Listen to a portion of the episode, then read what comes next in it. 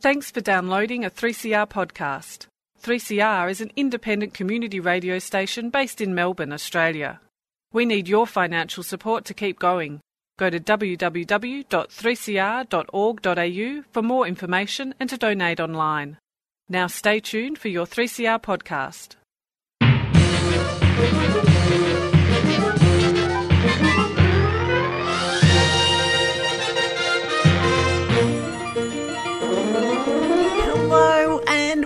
Welcome to Lost in Science for the first show of 2021.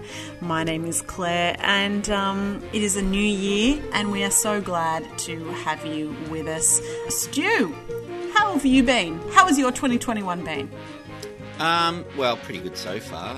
Um, got away for a little while down on the coast of Victoria. Went down to Port Fairy, Port Campbell. Had a bit of a, a holiday down there, but thanks to uh, old La Nina, it was not very nice weather. So I didn't didn't get to. I got to go to the beach, but I didn't go for a swim because it was too cold. But uh, it was it was good to get away for a, for a while. It was, it was good to get away. Yeah. Um, and have you been reading about much science while you've been on holiday during January of 2021? Oh look, have I what? Um, there's always science stories popping up in in my peripheral vision that I have to file them away and revisit them later sometimes. But um, there's a lot of science that's been happening, and I'm going to go through a couple of stories. One of the big stories, of course, is the is related to uh, the change of government in the US. Um, they're back on track with a bit of uh, bit of evidence based policy, which has been somewhat lacking the last few years. But uh, more about that later in the show, and also some some uh, little funny bits and pieces that I picked up in the last couple of days. But obviously, you know, we've been quiet for a month or so. There's a lot of science to catch up on. We should get back right into it, I think. We definitely need to get back right into it. Um, and I love uh, the idea that we're going to be getting an insight into the interesting tidbits that you've been reading about and filing over the past four weeks. Love that. Um, and I hope there there was some non COVID related stuff in there to um, keep you keep you entertained as well. Oh, 100%. Well, this week on the show, um, we have for the first episode back for 2021 after our summer series, of course. And if you and if you listen to our summer series, thank you. But this week we've got two guests. We've got Dr. Elodie Camprasse. So Elodie's from Remember the Wild and Deakin University, and we also have Cassie Speakman, um, who is also from Deakin University. And you know they are ecologists and studying and study different areas of biodiversity and also in their spare time coordinate the Victorian Biodiversity Conference which is happening next week uh, online. So all welcome to the Biodiversity Conference. So stay tuned to hear a bit more about that what is going to be happening at the conference and a little bit about um, not only urban uh, biodiversity, which is what uh, Elodie studies, but also Australian fur seals, which I do love. Love a bit of fur seal. I was I was reading about Australian fur seals down at um, Port Fairy because there used to be a huge population down there. Oh, really? Yeah, used to be. Well, s- oh, okay. Yeah. There you go. Yeah, operative words. Mm. Well, on with the show.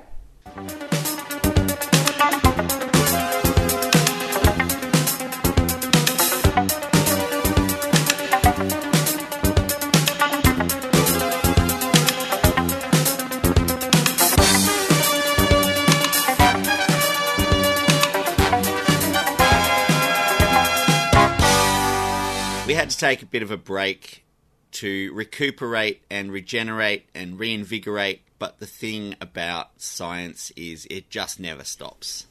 And over the break since the end of 2020, there's been so much happening in the world and, of course, in the world of science. Now, firstly, we have to welcome the US back to the land of rational thought and evidence based policy after a fairly shaky start to the year in the first week of January, if you remember back to some Seems uh, like a long time ago, doesn't it? um, Jamiroquai trying to make uh, you know, make some virtual insanity in the in the Capitol building. Um, but the machinery of government has clunked into place, and a new president is replacing some other guy who used to sit around in the Oval Office. Yeah. I mean, Um, does anyone even remember that guy? Who, who even was that guy? Who even was that guy? That civilian? some some golfing guy. Uh, but Joe Biden has been very busy after moving into the White House, putting back together the broken pieces of science based advice to the US president in the form of the President's Council on Science and Technology, or PCAST, which was basically abandoned by the side of the road um, under the previous administration. So, this is a group who was set up by executive order to advise the US president on science and technology issues which may affect policy decisions. And let's face it, in the 21st century, there is not much that isn't affected in some way by science and or technology. Uh, he has appointed two women as co-chairs of the council. Uh, Frances Arnold, who's a Nobel Prize-winning chemist who has used evolutionary theory to produce novel enzymes to speed up chemical processes. So she's, yeah, she's a she's a very well uh, well known and uh, very um, accomplished chemist, and Maria Zuber, who's an astronomer who has been heavily involved in NASA missions, which does tend to indicate that space is back on the agenda for the US government after sort of taking a bit of a back seat to, well, actually to private enterprise, I think, for a while. I mean, there's a, there's a whole lot of um, commercial space operations going on at the moment, but the government looks like they're going to dip their toes back in those waters, um, possibly in a more sciencey way than Space Force, which was the the last administration's um, space objective, I guess would be one way to put it. Uh, Biden also announced a huge government wide policy review, putting climate change action as a top priority in every field that the government has involvement in, from education, agriculture, industry, economics, everything across the board. So it's a huge turnaround from the previous administration's do nothing approach to climate change, uh, which very much went along with their do nothing approach to just about everything else as well. Um, but that is good news on that front. Perhaps our own government can be inspired by their renewed enthusiasm for protecting the environment. And another executive order Biden has signed off is protecting scientists from political influence. So he's basically saying you can't pressure the scientists to give you results that you want just because you're in the government, which is an interesting angle and you know an important thing to do because science should show what is true and what is demonstrable in the world, not just what you want to hear, obviously. Now, another story that did catch my eye the other day. Now, Claire, do you do you fight to the finish because you eat your spinach like Popeye the Sailor Man? I do like my spinach. So spinach is good for our health, though possibly not as good as we've been led to believe. A stray decimal point years ago had convinced us it was much higher in iron than it actually is for quite a long time, and it was always oh, it's very high in iron, but it's Yeah. it's it's still good, but it's not as good It as was- we thought it was. So there was a typo Yeah. in in a scientific journal um, that wasn't picked up on, and obviously the experiment wasn't replicated uh, by anybody else for a very long time, right? And Well- so it so it led to people believing that spinach was super high in iron. Look, it actually was picked up at the time, but the story had gotten out already. So some journalist Oh, wrote about it, and then it sort of got spread through, you know, the the the social media or media of the time. I guess this is early Right. nineteen hundreds. Um, but the, So the science the, the- science self corrected really quickly, but the public perception didn't. It took a long time to catch up, which itself is a you know cautionary tale. Um, so we know we do know that leafy greens are good for our health, lots of fiber, lots of vitamins, but they may also be good for the planet by letting us know Oh, when things are going wrong in the environment. So plants have been used as proverbial canaries in the coal mine for quite a long time by indicating when various substances are present in the soil. We can sample the leaves and find out what the plants are absorbing out of the environment, Yeah. and we can you know react to it. This is too low tech. This is you know this is so 20th century. So some scientists at MIT in the United States thought it would be easier if the plants could just send us an email when something is wrong. And now and now they can. What? So by engineering carbon nanotubes inside spinach plants, the scientists have developed a system where if certain substances are present in the groundwater where the plant roots grow, they automatically send a signal to a transmitter that forwards an alert email to a monitoring station. Can be Okay. used- yeah, this can be used to detect things like leaking explosives from landmines Wow. or other potentially dangerous chemical contamination. Depends what they set it up to detect. And how often do they get it right? Every time, because it's designed to pick up this specific thing. So that the, the, the false positives are non-existent. But even then, you'd rather have a false positive that there might be a landmine somewhere than get no no indication at all. I guess. But the, the scientists who developed this system say that spinach and, and other plants similar, uh, they're perfect for this. They have extensive root systems. They're constantly drawing material, you know, drawing substances out of the soil, and they've got a built-in pumping Yeah. system to constantly bring those substances and the water in contact with these nanotube sensors. It's unbelievable. Oh boy. I was wondering where that was going to go. Yeah. It is. It is. It is. Um yeah, I'm really looking forward to yeah, how far they can they can push it. Will they just be sending emails or will they be sending sort of like emojis? Will they be like like how far can we push this um this communication Um, I- between plants and humans? Um, I can't. I, I can't wait to see their, you know, animated GIF game. How good are they going to be at these memes? Can the spinach? Can the spinach be the, the darling of the internet? We don't know. We'll have to wait and find We don't out. know. We don't know how many Twitter followers um, spinach in the remediation soil is going to get. If someone like Donald Trump can get, you know, 70 million or however many he's got. Well, let, us just assume spinach isn't going to pay for followers like some other people.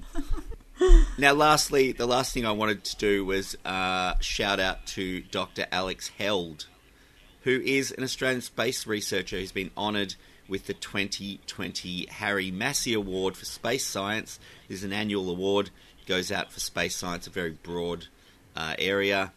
Um, Alex Held is uh, a scientist who observes the Earth from space, um, but also does a lot of other research in space. So he was honoured with this award, but also had a minor five kilometre diameter planet in the asteroid belt named after him.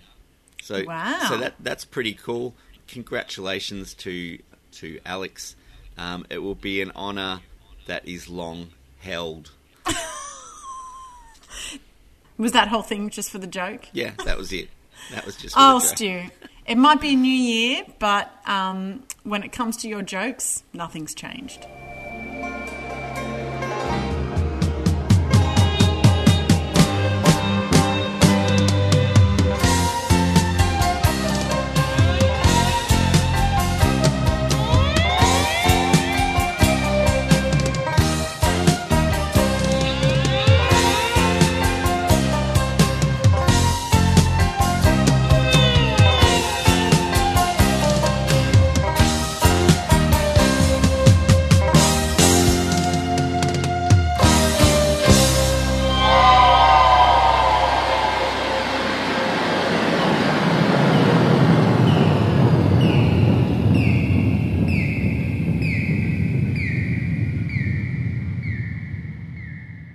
This week on the show, we have two scientists working to solve the world's biodiversity challenges in very different ways. Dr. Elodie Camprasse from Remember the Wild and Deakin University studies the impact of urbanisation on native wildlife. And Cassie Speakman, PhD researcher from Deakin University, investigates how environmental changes affect the Australian fur seal. So, together, they also happen to be coordinating the Victorian Biodiversity Conference next week, a conference to share knowledge and better understand and reverse global biodiversity decline. Uh, so it's been around for a while, the Victorian Biodiversity Conference. I think it might be in its fifth year, but this year's the first time they're going online. And there's an invite out for anyone with an interest in biodiversity to come along. So, Elodie and Cassie, welcome to Lost in Science. Thank you for having us. Yes, thank you. Um, so yeah, the Victorian Biodiversity Conference is it in its fifth year now? Yes, that's exactly right, Claire. Yes, it's been around for a few years now. Uh, it's been held at different universities across Melbourne, and this year was meant to be at Deakin University, but because you know what, we had to go online. So we're very excited to hold our very first online conference this year. Well, one of the aims of running this conference is to have an, a conference that is affordable for um, postgraduate students and early career researchers. So there's almost always a small fee to cover the costs of running the conference, but this year it's um, easier to join and everyone can join from the comfort of their homes. Absolutely, and not just people in Victoria. I imagine you know people all over the world can can join. Um, what can people expect for from the conference? So we have great sessions as usual with talks from postgraduate students and early career researchers. Uh, we also have exciting plenaries and panel discussions. So it's all happening in the on the 11th and 12th of February. And prior to that, for people that need to upskill, we also have some exciting workshops that will run online as well. And can you two both tell me what you're most looking forward to about the conference? I honestly haven't really thought about it. Uh, I'm most looking forward to seeing some of the plenaries. Um, we've got some really exciting talks, including one from Minda Murray, an Indigenous woman from Yorta Yorta. Uh, so it'll be really interesting to see what she has to say.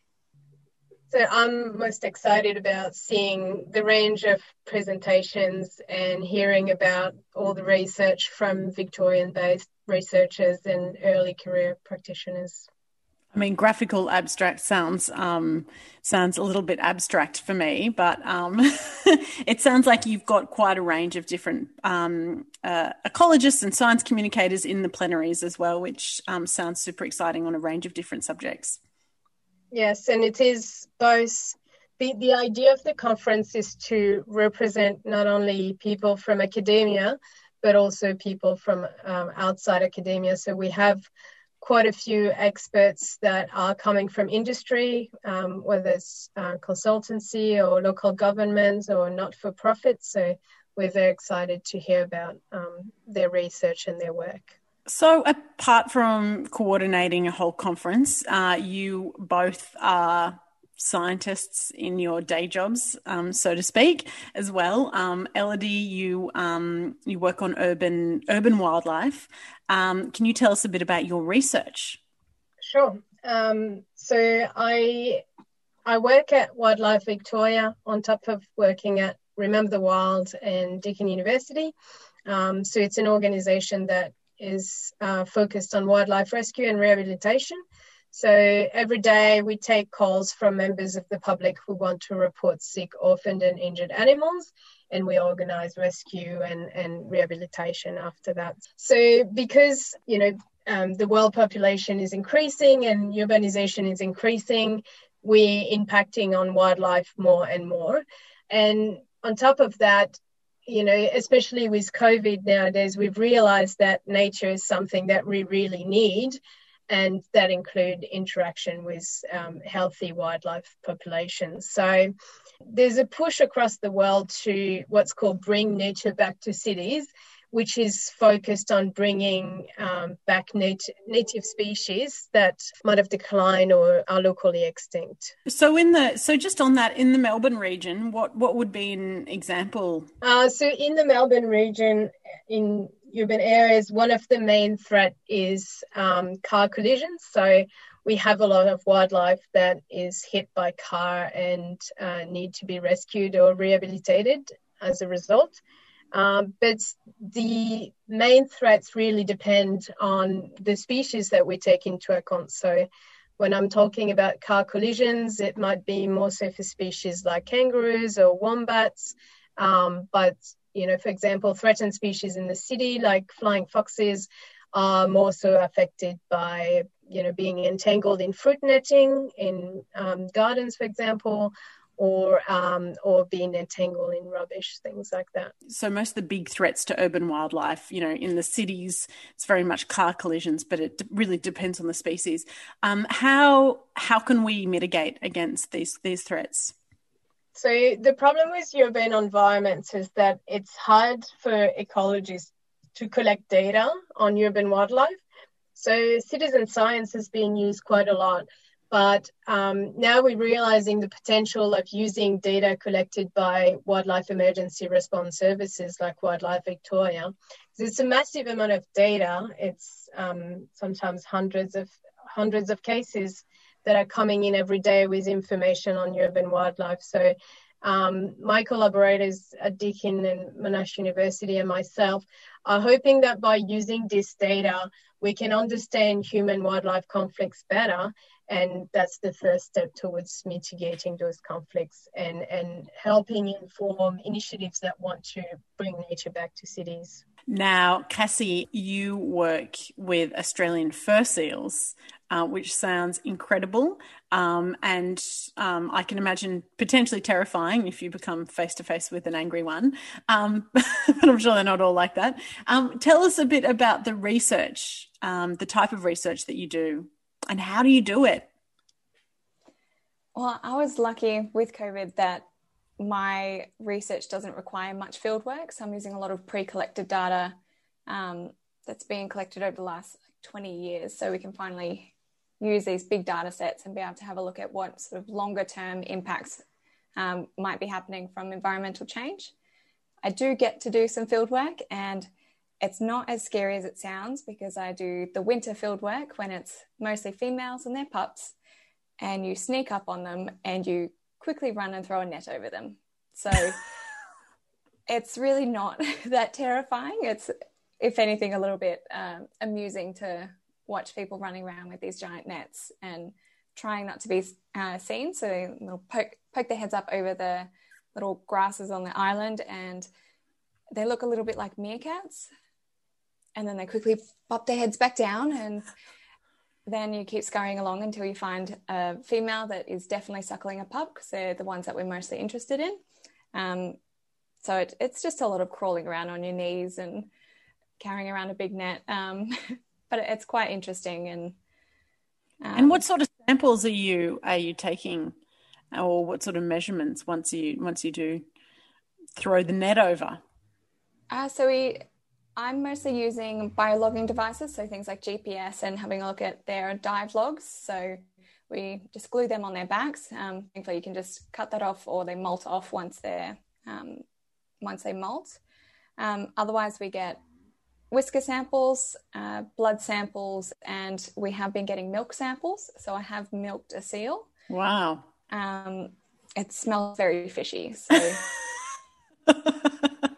That's a good trivia question. I love that. What does seal milk smell like? It's obvious, isn't it? Fish. And and what has the data shown to you? What what have you sort of deduced from the research that you've been doing?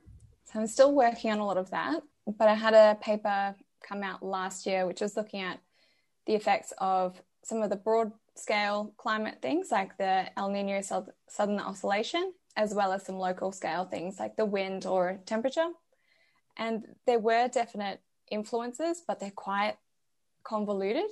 And it could be due to changes in where their prey go or just the amount of prey that's there, or even potentially like the effects of them on land. So if it's too hot, they might need more time foraging or less time foraging, and those sorts of indirect influences from the weather and climate. So I'm still working on finding out those nitty gritty details, but it's looking quite interesting so far. Well, thank you so much, Elodie and Cassie, for coming on Lost in Science, telling us all about the Victorian Biodiversity Conference and, of course, your own research. Um, now, for people who are interested in connecting um, in and attending the re- the conference online, um, tell us a bit about where they can find out that information. Uh, so you can go across to the Vic Biocon website. It's just vicbiocon.com. Otherwise, we've got a Twitter and Facebook, which are both just Vic Biocon. So nice and easy to find us anywhere. And we've got all of the information, like the programs and everything, up online, as well as registration for the conference and the workshops. And we'd like to thank the sponsors that have helped us get this virtual conference running nice and smoothly. Um, so they've been really valuable to helping this uh, get off the ground and make it a great experience for everyone. Well, Elodie and Cassie, thank you again um, for coming and talking to us on Lost in Science this week. Um, I can't wait for the Victorian Biodiversity Conference um, and to be able to hear from ecologists and people working at the forefront of biodiversity throughout the next week.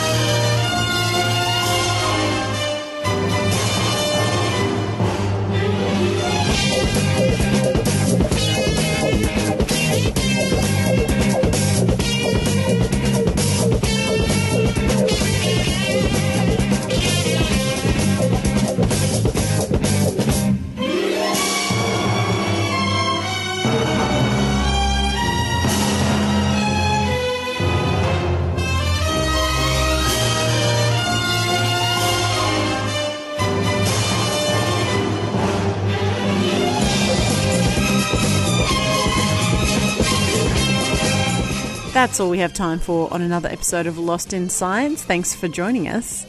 Lost in Science is recorded on the lands of the Kulin Nation at the studios of 3CR and broadcast across Australia on the Community Radio Network with the kind support of the Community Broadcasting Foundation.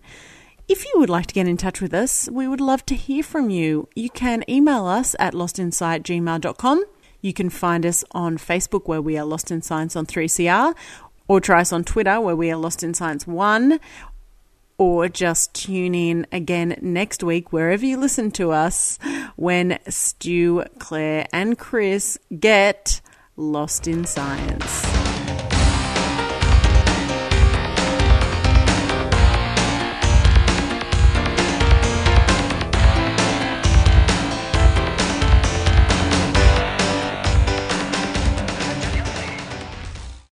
Thanks for listening to a 3CR podcast.